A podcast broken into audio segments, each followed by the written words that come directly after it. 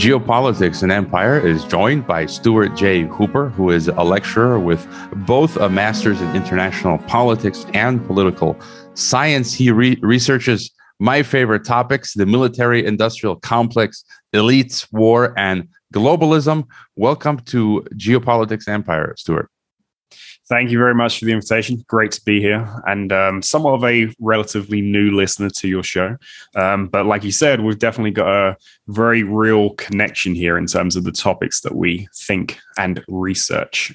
Yeah, I, I like what you've been doing on YouTube. You've been on my TNT program uh, a couple of times, and you're really like researching uh, uh, the topics uh, that I enjoy, that many of us uh, enjoy, the elites, globalism, and where things are headed. And so today we'll be we'll getting we'll be getting your take on the power uh, elites, you know, the globalists, however you want to call them. Uh, I guess you'll be giving kind of a broad uh, overview from an academic point of view. So, you know, take it away. Awesome. Yeah. So um, I come at this from somewhat of an academic perspective, like you said, working in academia. And trying to do that can be tough. Um, as I'm sure you and your audience are well aware, when you try to approach the topics of politics from this elitist angle, it can often just be immediately dismissed as conspiracy theory. However, the point that I would really like to get over today is that this is not a conspiracy. It's not even based in the ideology of conspiracy. Um, and it has a very legitimate background in the social sciences in particular. Um, so I thought the first thing that we could do is get into some of those assumptions. Um, so, for particularly anyone that works in political science, in specifically American politics, there are a lot of assumptions that they use to understand the world. Um, and those assumptions really boil down to four key points. The first one is that the individual is supposed to be the ultimate seat of judgment. So individuals are supposed to matter in democracies. Um, the question today is that still the case? I will say in a second, probably not. Second assumption is that there is then a natural harmony of interests among people.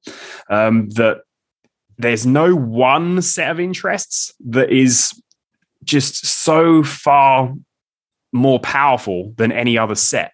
They're all equally weighted, and therefore, all of the different interests in society have an equal opportunity of becoming dominant, of being represented in the government. Um, so, environmentalism would be weighed equally with, say, banking, um, just for two examples, right? Um, and just with that one, we know right away that that's not the case.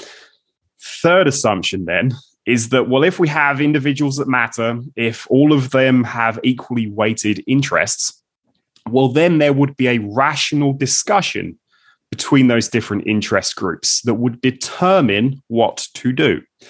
And that rational discussion, again, would be equally weighted. Everyone would have an equal voice in the debate.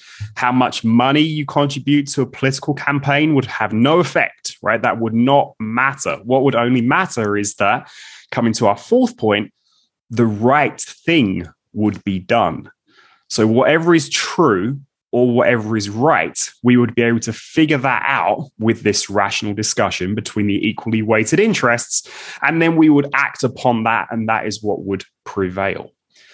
Well, the work of C. Wright Mills in particular, and his text, The Power Elite, really calls this into question. And this whole set of assumptions, Mills says that the individual doesn't really exist anymore in the democratic world. And of course, he's talking specifically about the United States. And he says that society that was once based on individualism has been replaced by a society that is a mass. It's just a big blob of people.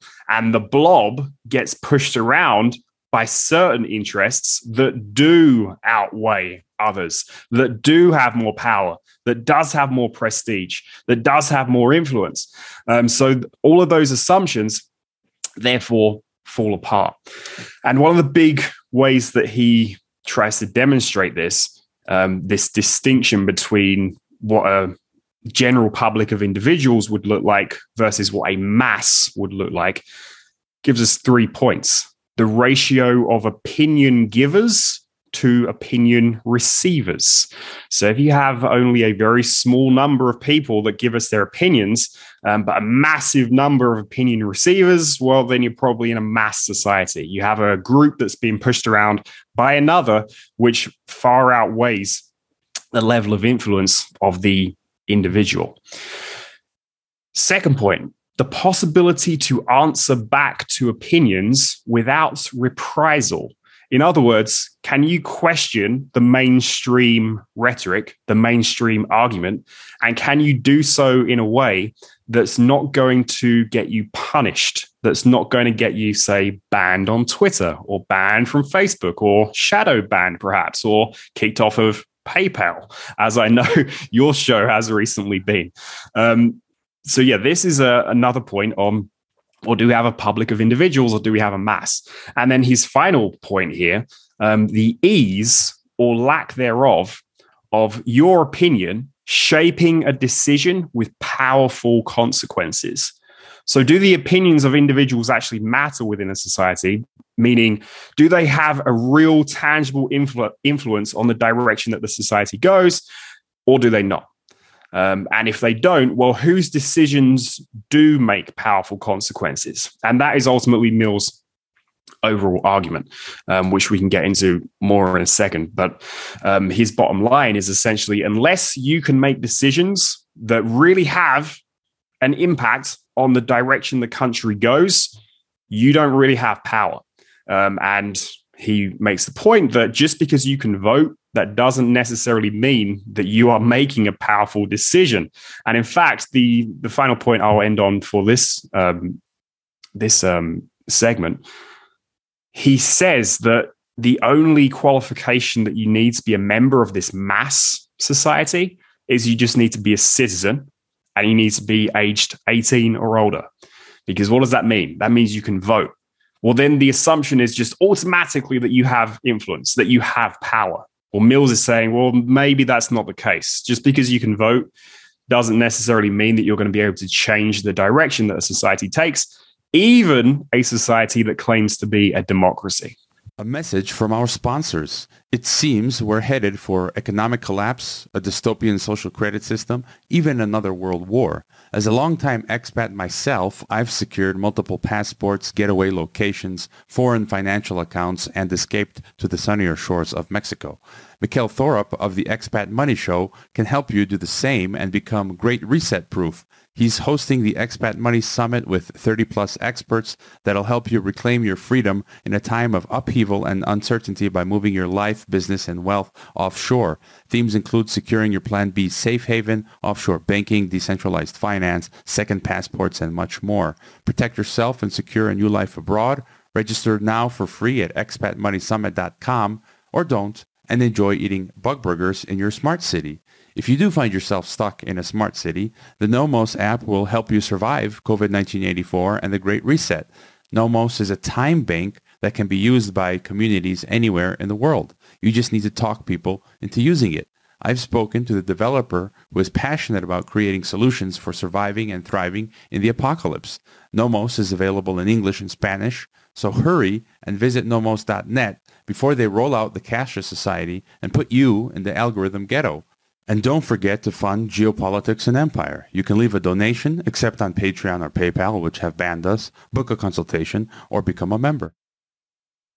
Yeah, yeah, I would agree. And that's, I think that's where we are today. Voting largely uh, doesn't matter because uh, it seems um, all parties are uh, captured. Uh, so, yeah, where do we go? Where do we go from there then? Mm-hmm. Yeah, so that's personally how I also kind of got into this line of thoughts and this academic direction. Is when I was growing up, obviously throughout the war on terror and then the financial crash and the big parties, obviously back in the United Kingdom when I lived there, I now lived in the United States. The big parties were saying exactly the same thing on these very big issues foreign policy and economics, they were saying exactly the same thing. There was no clear distinction between um, these two um, supposedly different parties, the Republicans and the Democrats, the Labour Party and the Conservatives. Um, no difference at all in what they were saying on these very important issues that were completely changing our society and completely changing our world. So, yeah, this is what brought me into this line of thought and this um, particular um, way of analyzing the world. So, yeah, let's get into the other side of this. So, I alluded to a bit of what is going on then in terms of the elitist view of the world. Um, for Mills, it comes down to people that are in the economic, political, and military establishments. Um, and it's these institutions which give these people their power. And if you can rise to the very tip top of these institutions, um, well, then you have far more power than the average man on the street because then you are going to be making decisions that do have those national or international consequences. Um, and what this means, and the point that he kind of makes, is that those hierarchies of state, of corporation, of the military, he says they constitute a means of power not before equaled in human history. Now, Mills is writing in the 1950s, and of course, he was uh, accurate then, but I think this still applies to this very day.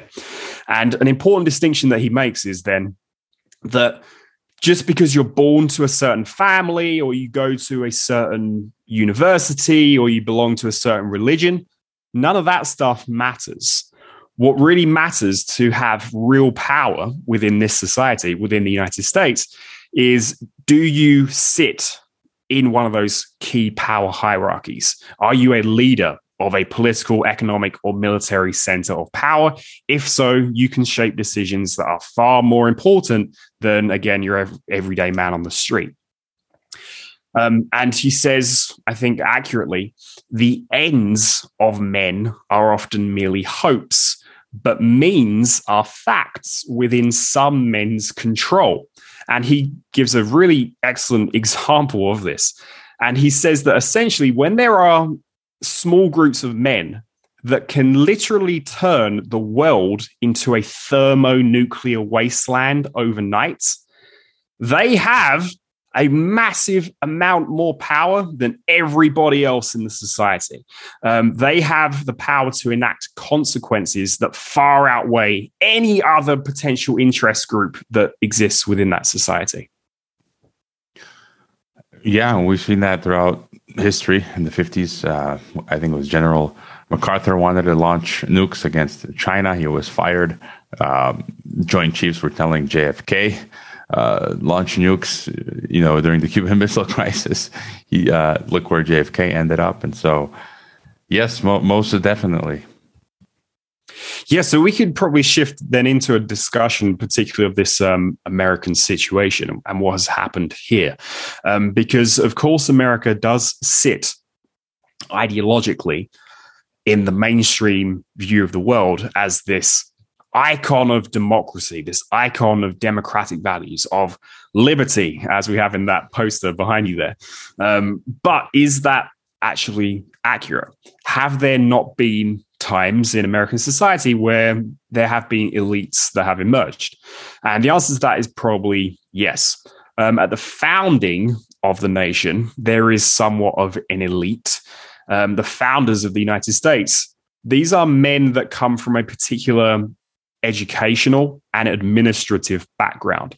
Um, so the elites then are somewhat political, um, but it's um, really a loose coalition of elites at the time of the founding. It's not really centralized, and there is a degree of pluralism.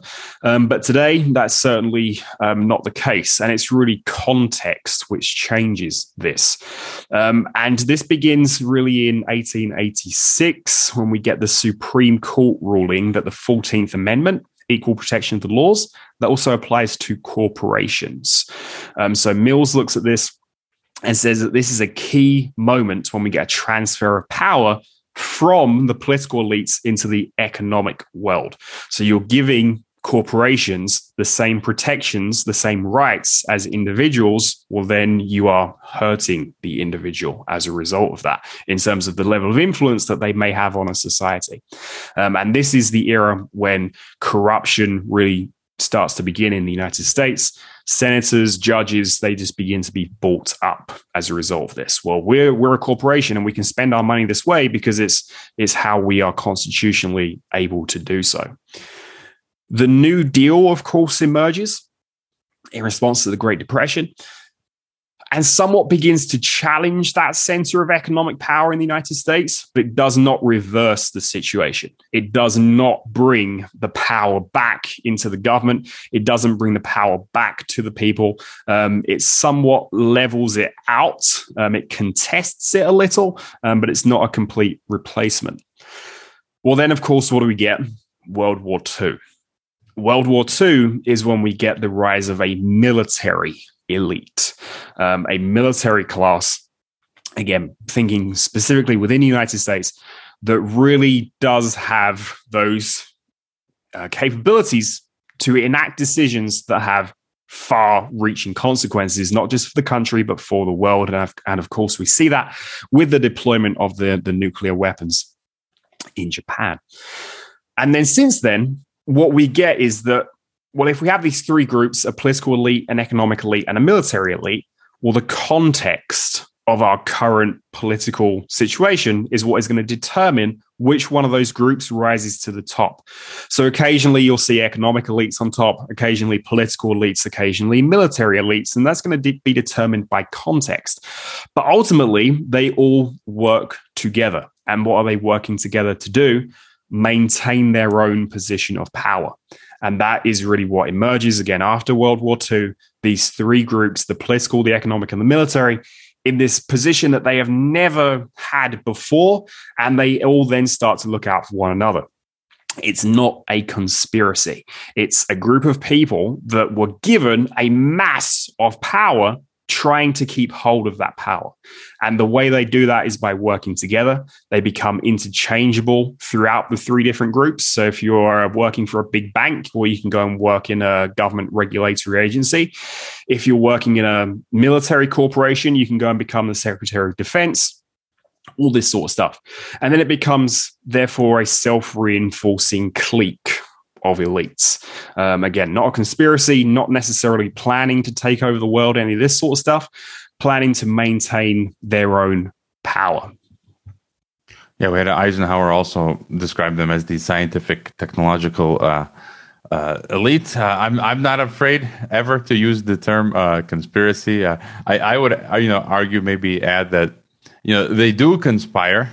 Mm-hmm maybe on different occasions. But uh, yeah, yeah, yeah, definitely. And, and Mills actually makes this point. He says something along the lines of, "All of history is not a conspiracy, but there are conspiracies within history." And they come from these sorts of groups, these power elite groups that work to maintain their power. And yes, they absolutely do plot to maintain their power in some cases. It's not all done out in the open, it is done behind closed doors. There is secrecy involved. And this, of course, is very problematic for the um, democratic view of the world.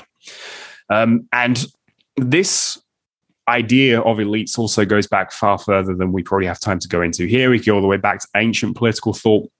Not really my area of expertise, um, but people like Caesar, for example, Julius Caesar, um, does talk about some of this stuff. And Caesar, of course, very much involved in the militaristic propagation of an empire, um, and does this through extensive campaigns through Gaul at the time. and he has two surviving texts. One of them is called The Conquest of Gaul, um, which I would highly recommend people rec- uh, read, actually. Um, it's an interesting read, of course, how it's written and stuff like that. Um, but the points he makes and the things that he talks about, we can absolutely see parallels to today. So I look at all of this elite research and come at it from this perspective of, like you just mentioned, Eisenhower, military industrial complex. Um, again, because I grew up in the war on terror. Um, the US, the UK, they've been at war for as long as I can remember, probably my whole life. Um, and I wanted to figure out what's going on here um, and why is this happening. Um, well, Caesar, when he is conducting all these campaigns, well, he is portrayed back home within Rome, within Italy, as this great nationalist leader, and he's doing this for the good of Italy, right? For the good of Rome. Um, well, that sounds a lot like what we've had going on in the Western world um, for a significant period of decades at now this point. Um, and there's a really interesting quote within that particular text. And he says, when he finally comes back from these campaigns, marching all throughout Western Europe, he says, the wealthy put on a great show and the poor displayed their enthusiasm. What does this mean? It means that the whole of society is captured by this militaristic propagandizing environment to such a degree that it unifies the entire social structure of classes from the very top all the way to the bottom. And we absolutely see this today um, with anytime you mention um, the military in the United States, right? Of course, people from the very top to the very bottom of the social structure love the military. Um, it's um, essentially, to a degree, worshipped in the United States, um, despite how it has been empirically used around the world, which we can get into a bit um, in, a, in a second here. Um, but there's another um, interesting thinker worth briefly mentioning. Um, Michels comes up with the iron law of oligarchy in political parties. and he has some very, again, interesting quotes on this sort of stuff. He says that the elites are always ready to justify despotic acts under the convenient pretext that they are done for the good of the republic and in the general interest. So this must be done because this is for our own good. Um, and this, Michels gets into this really interesting analysis of how this worked during World War One, um, and how it took social forces that should have been standing against the government and saying, "Hey, wait a second, do we want to do this? Do we want to go into World War One? Is this what we want to do? Do we want to create this mass international conflict, those social forces were consumed by this nationalist rhetoric um, and by this whole idea that this is for the good of the world, for the good of country overall. And he says the German socialists who enthusiastically obeyed the mobilization orders issued by the emperor believe themselves to be fulfilling a sacred duty, not only from a patriotic point of view, but also from the democratic, considering that they were hastening the day of their own final deliverance. So even social forces that you would think traditionally would be against war will come out in favor of it if they think it's going to end up providing a benefit to their own particular political position. So this is why um, I'm standing so strongly against militarism as a policy option. Um, I do not believe in pacifism, so to speak. There is absolutely a legitimate right to self defense against aggressors, and we should be able to do that. But we shouldn't be using military force to try to achieve our aims in the world. Um, just look at anything that has just happened over the past couple of months, or again, the past couple of decades, and we can see that a military solution doesn't really tend to help. Yeah, and um, I think uh, you know you were taking us through time, and then as we get more current, um, I was William Robinson was talking about this on my most recent podcast. You know, the the phase of globalization kicks in, and then then we've you know now we're using the term uh, globalists, gl- uh, global uh, uh, elite, and just today I saw George Galloway.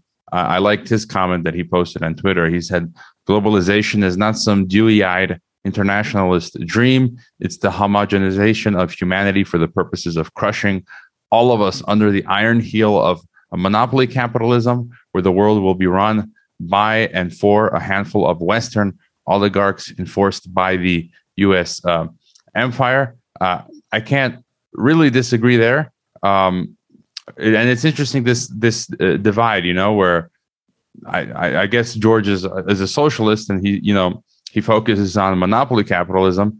Uh, conservatives will say, you know, it's a socialist or communist takeover. I don't view that really as important. I like how William Robinson, even though he's a socialist, I'm not. He puts it as a transnational you know ruling class capitalist class it's it's the people with all the money and the power basically i don't really mm-hmm. care about the isms um, and i've mentioned before i do see an amalgamation of at times they seem socialist or communist uh, monopoly capitalist technocrat te- technocratic globalist uh, but it's basically just the concentration of finance as you were outlining you know military political and economic at the global level versus uh, everyone else. Uh, so mm-hmm. yeah, yeah. So we see that yeah today. Well, we've gone through periods of time where national elites are what really mattered most, um, and that's of course the position that C. Wright Mills was talking about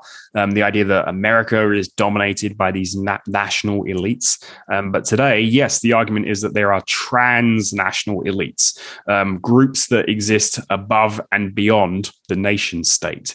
Um, and they don't really care about national loyalties because they can take themselves and their power anywhere else in the world and exploit it somewhere else instead. So, yeah, this is a really interesting perspective and glad you were able to talk to um, Professor Robinson in your last episode. His argument, like you said, really is around this idea that these are capitalist elites, and this is all um, comes down to economics primarily, right? What I try to add with what I'm doing is broadening this back out to include the military, because a lot of um, more recent analysis of globalization in particular is ignored the military. It's said that there are these um, transnational economic forces, even transnational political forces, the European Union, for example. But we have to consider that the military still exists. And the argument of the transnational position is that the nation state has been captured and is used and abused by transnational elites to meet their goals, to meet their ends. I'm arguing in my PhD work, well, okay, I agree, sounds good, but isn't the military also an element of those nation states that we're saying are captured by transnational elites? And the military is traditionally considered as a nationalist entity. It's considered to be something that is tied to individual states, works only for individual states. What I'm saying in my work is well, if the nation state has been captured by transnational elites and the military is part of the nation state, well, then the transnational elites could perhaps also be using the military for their own aims. So while yes, we have an American military in name, does it actually operate for domestic nationalist goals for the United States? Or does it do something else? Does it instead open up the world to those transnational corporations? Um, does it destroy political and ideological forces that do not align with globalization? And I think the answer to that is, of course, um, yes. And the focus that I take is also what Robinson looked at in his uh, book from a couple of years ago an exploration of military technologies and specifically fourth industrial revolution technologies, artificial intelligence, quantum computing, drones, robotics, algorithms, all this sort of stuff. How is that going to be exploited by militaries to achieve the aims of transnational elites. Um, and I think that is absolutely what is going on. Yeah, that really brings up brings us up um, to uh, today at the cutting edge of, of this. You know, I think of Iraq, for example. Um, you know, maybe people like John Perkins we can think of where, mm-hmm. yeah, the, these transnational elites send in the American uh, military when there's a huge private mercenary uh, aspect of that uh, as well uh, that, that, form you know we've got us soldiers together with these uh, mercenaries which, which will, william robinson talked about. But yeah they destroy the nation and they make it safe then for these transnational corporations to come in make money and you know create a new system. You know i, I just discovered recently in azerbaijan after the, war there, um, they are rebuilding it as a smart city, which is uh, fascinating. And that's kind of what you're talking about now. They're recreating the destroy destroying these locations and putting in now smart cities, which is basically you know the Great Reset, the Fourth Industrial Revolution. Mm-hmm. Yeah, absolutely. Um, and how we see these technologies and military force operationalized is also um, different today. Um, it's no longer um, individual nations, it's instead institutions like NATO, like Five Eyes. Um, these are transnational entities which use and abuse military force for their own aims, for their own interests. Um, and of course, this is always couched in the logic and rhetoric of national security. Um, but my point is, well, does this ever really achieve national aims? Is it really in the national interest to be doing these sorts of things, to be conducting these wars? Um, was it in the American national interest to go and bomb Libya, for example? How did that benefit the domestic population in the United States?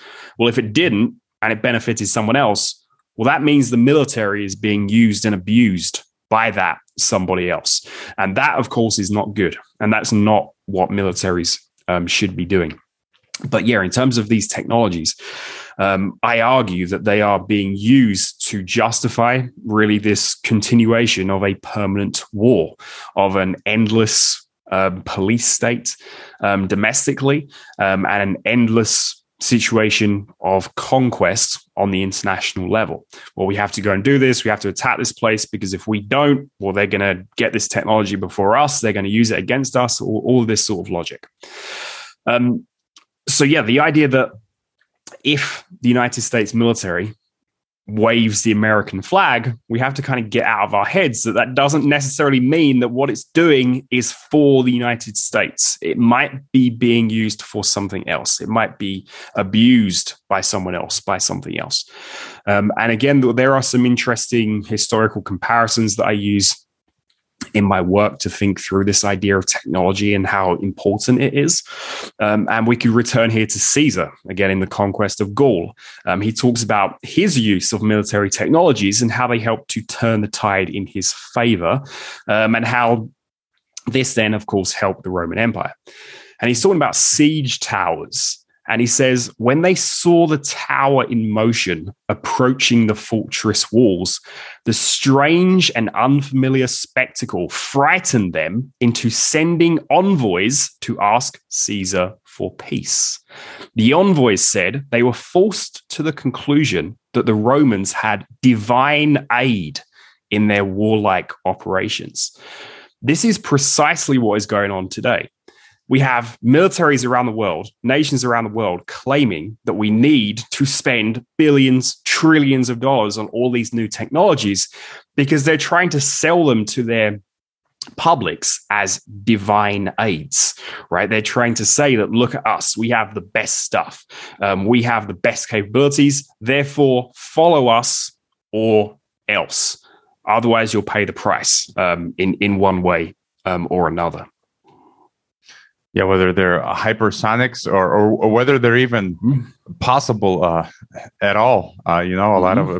there there are analysts who have said that all this great reset stuff that these guys are are projecting may not even be possible, but they're scaring us into uh, submission and sort of uh, attempting to disarm us. Um, and I'm I'm guilty of being too pessimistic in that regard, but uh, yeah, indeed, we should. Um, you know keep uh, keep keep resisting. Um, so yeah, yeah, yeah. And in terms of um, the the idea of total social control, yes, that's also going going on with these technologies as well. And this is a point that I also make in my work, um, which will hopefully be published in an academic journal near you in the coming months. Uh, slowly but surely, trying to get some of this stuff out there.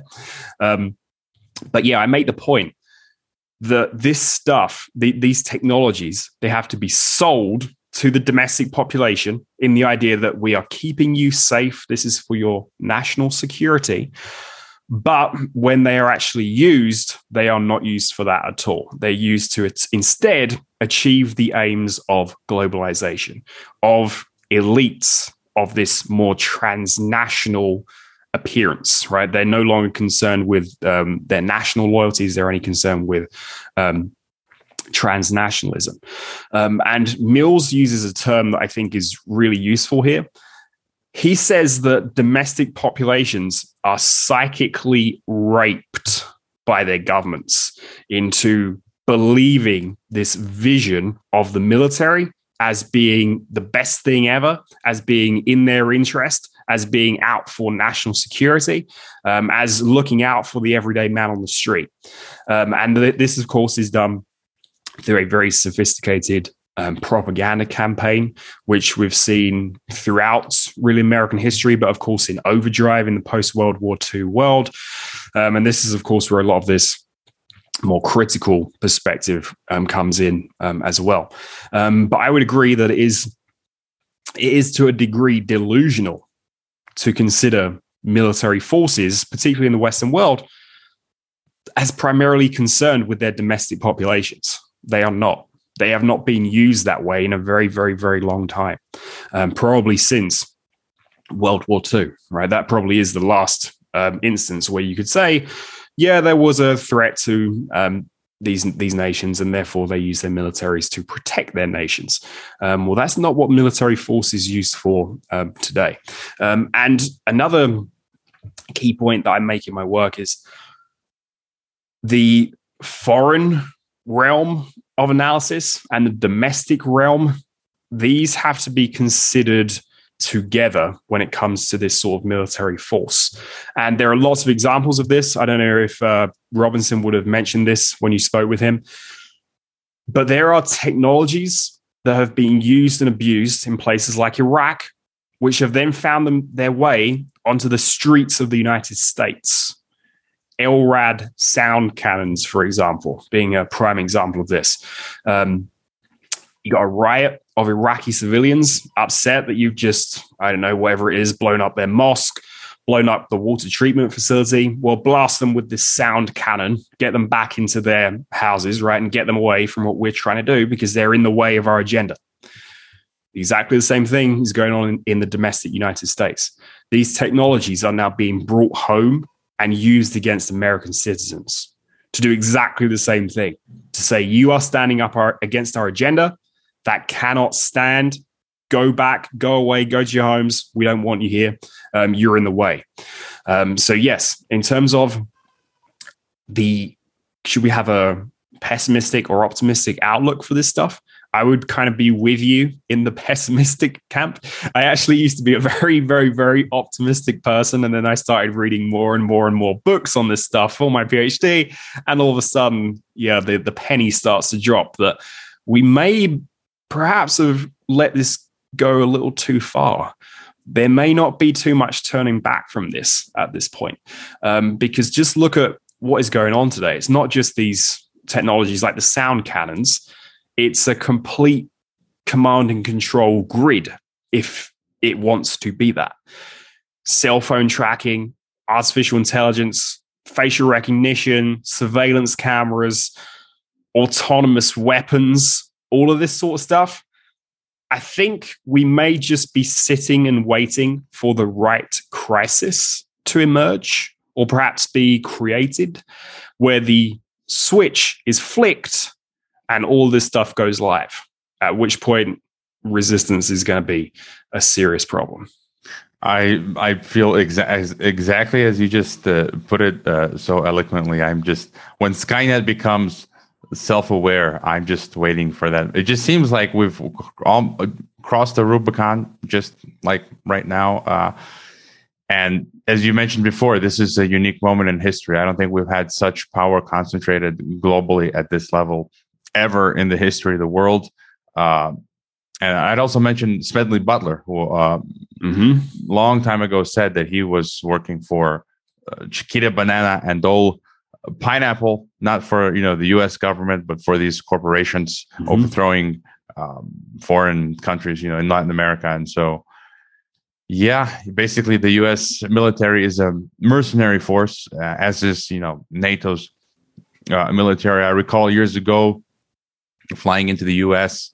Uh, and the plane lands, and it's you know time for everyone to stand up, get their luggage, and get off the plane. And there was a U.S. soldier in his uniform uh, walking, and just amazing to experience this. It was literally worship. Like everyone else on the plane was like, "Oh wow!" They they let him pass first, and it was literally like worship. I was watching them worship him, and I'm just thinking in my head, "Dude, you're going off to fight for the bankers." Like if I knew uh, as what you're saying, and I already understand how all of this operates, I would never join um, the military. I mean yes, we knew we do need people to defend the the the the, the country, but I just can't square the two. Like I, I could never go fight out fight in Iraq because I'm not fighting to defend my my country. You know, there mm-hmm. will be people that disagree. I, I've met soldiers who went off to fight the war and then later they came back disillusioned and they understand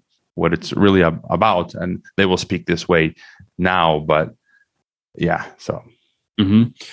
I think it was Albert Einstein who said the pioneers of a warless world are the youth that refuse military service. And this, I think, is kind of uh, the question of solution and where the responsibility for that solution lies. And I think it does ultimately have to be with us.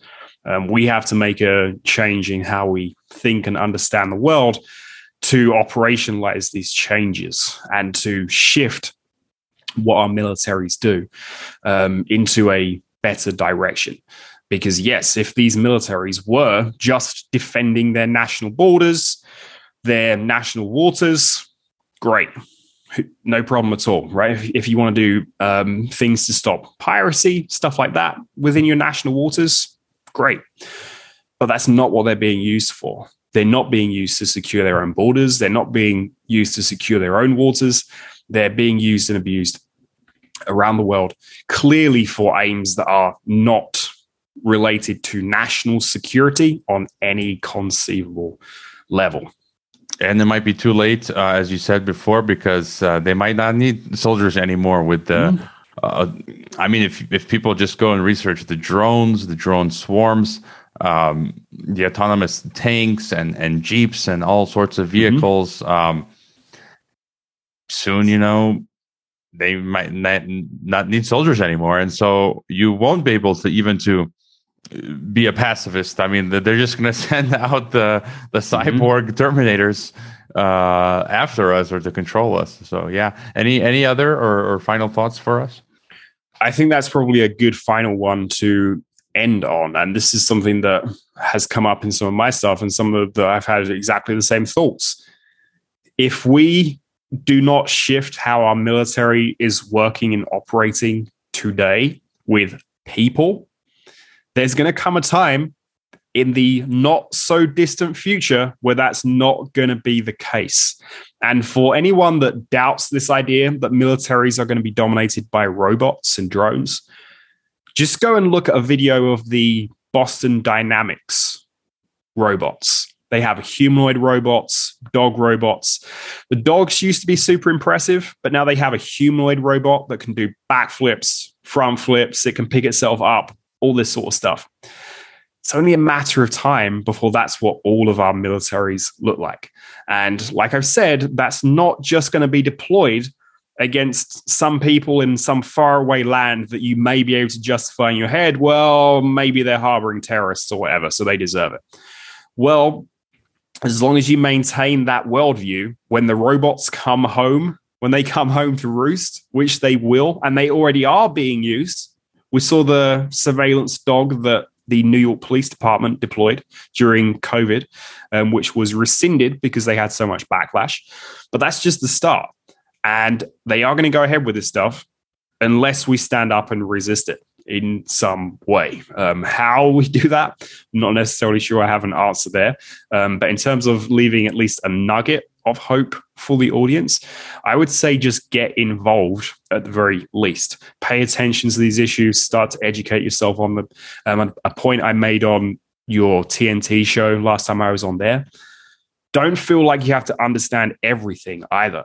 Um, if you really care about the Federal Reserve, just only care about the Federal Reserve. Don't worry about COVID or anything else, right? Just look at the Federal Reserve. If that's your thing, make it your thing. Then, if we can develop a network of experts in all these different little issues, well, then we'll have an overall platform to perhaps do something um, to change um, this this uh, system that we're currently experiencing in a not so great fashion. Yeah, we just add. You know, it seems like we're headed toward Elysium with Matt Damon. Mm-hmm. You know, where uh, you've got those robot police uh, pushing mm-hmm. him around, uh, and you can't argue with them. It's just, uh, or you know, Terminator. Basically, mm-hmm. like, I really feel like that is the end game, and they've projected that, that those were have been those, their intentions. Just like you know, we had H.G. Wells use literature mm-hmm. to project their plans, uh, and Aldous Huxley and George Orwell. Uh, we've got these films now also projecting the plans that these elites have, uh, and we're just going to have to see how all of this uh, turns out. Um, the best places to find you, I believe, are on Twitter and uh, Facebook. Yes and YouTube as well. Yeah, I'm trying to get a channel up and running and off the ground. Turning out to be a little bit tough to get views, but uh, any new subscribers would be welcomed with open arms. It's COVID 1984 uh, era. So basically, they're mm-hmm. killing channels left uh, and right. But I mean, keep fighting the good fight and, and see what happens. Well, thank you, uh, Stuart J. Hooper, for um, chatting with us. And again, everyone follow find him on Twitter Facebook, uh, and YouTube, and maybe you know you'll branch out to some of the alternative media uh, as well. And thanks for being on Geopolitics and Empire. Yeah, thank you very much for the invite. I hope you enjoyed this Geopolitics and Empire podcast. The website is geopoliticsandempire.com, and I encourage you to sign up for the free email list that goes out with each podcast and every weekend with a collection of news headlines. The newsletter and website are our last lines of defense. We're being censored and deplatformed. It's nearly impossible to find geopolitics and empire on the Google search engine. We've been blacklisted. YouTube frequently takes down our videos with strikes. Facebook restricts our page. Reddit and Twitter take down posts. And after the Associated Press mentioned geopolitics and empire in a 2021 article co-written with NATO, our Patreon account was terminated. Vimeo also terminated our Pro account. The best free way to help Geopolitics and Empire is to leave a review on Apple Podcasts or elsewhere and subscribe to all of our media channels. You can find the video broadcast now on five platforms Odysee, Rokfin, Rumble, BitChute, and Brighteon. You can find the audio broadcast on the podcast ecosystem SoundCloud, Apple, Spotify, and so on. My current favorite social media channels are Twitter and Telegram, but you can also find us on Gab, MeWe, Minds, Flote, VK, Instagram, Facebook, and LinkedIn. Finally, Geopolitics and Empire is in dire need of funding to continue. You can leave a donation, purchase a consultation with the host, or become a member to receive additional benefits. We also produce a weekly broadcast called Dissident Thinker for members and Rokfin subscribers only.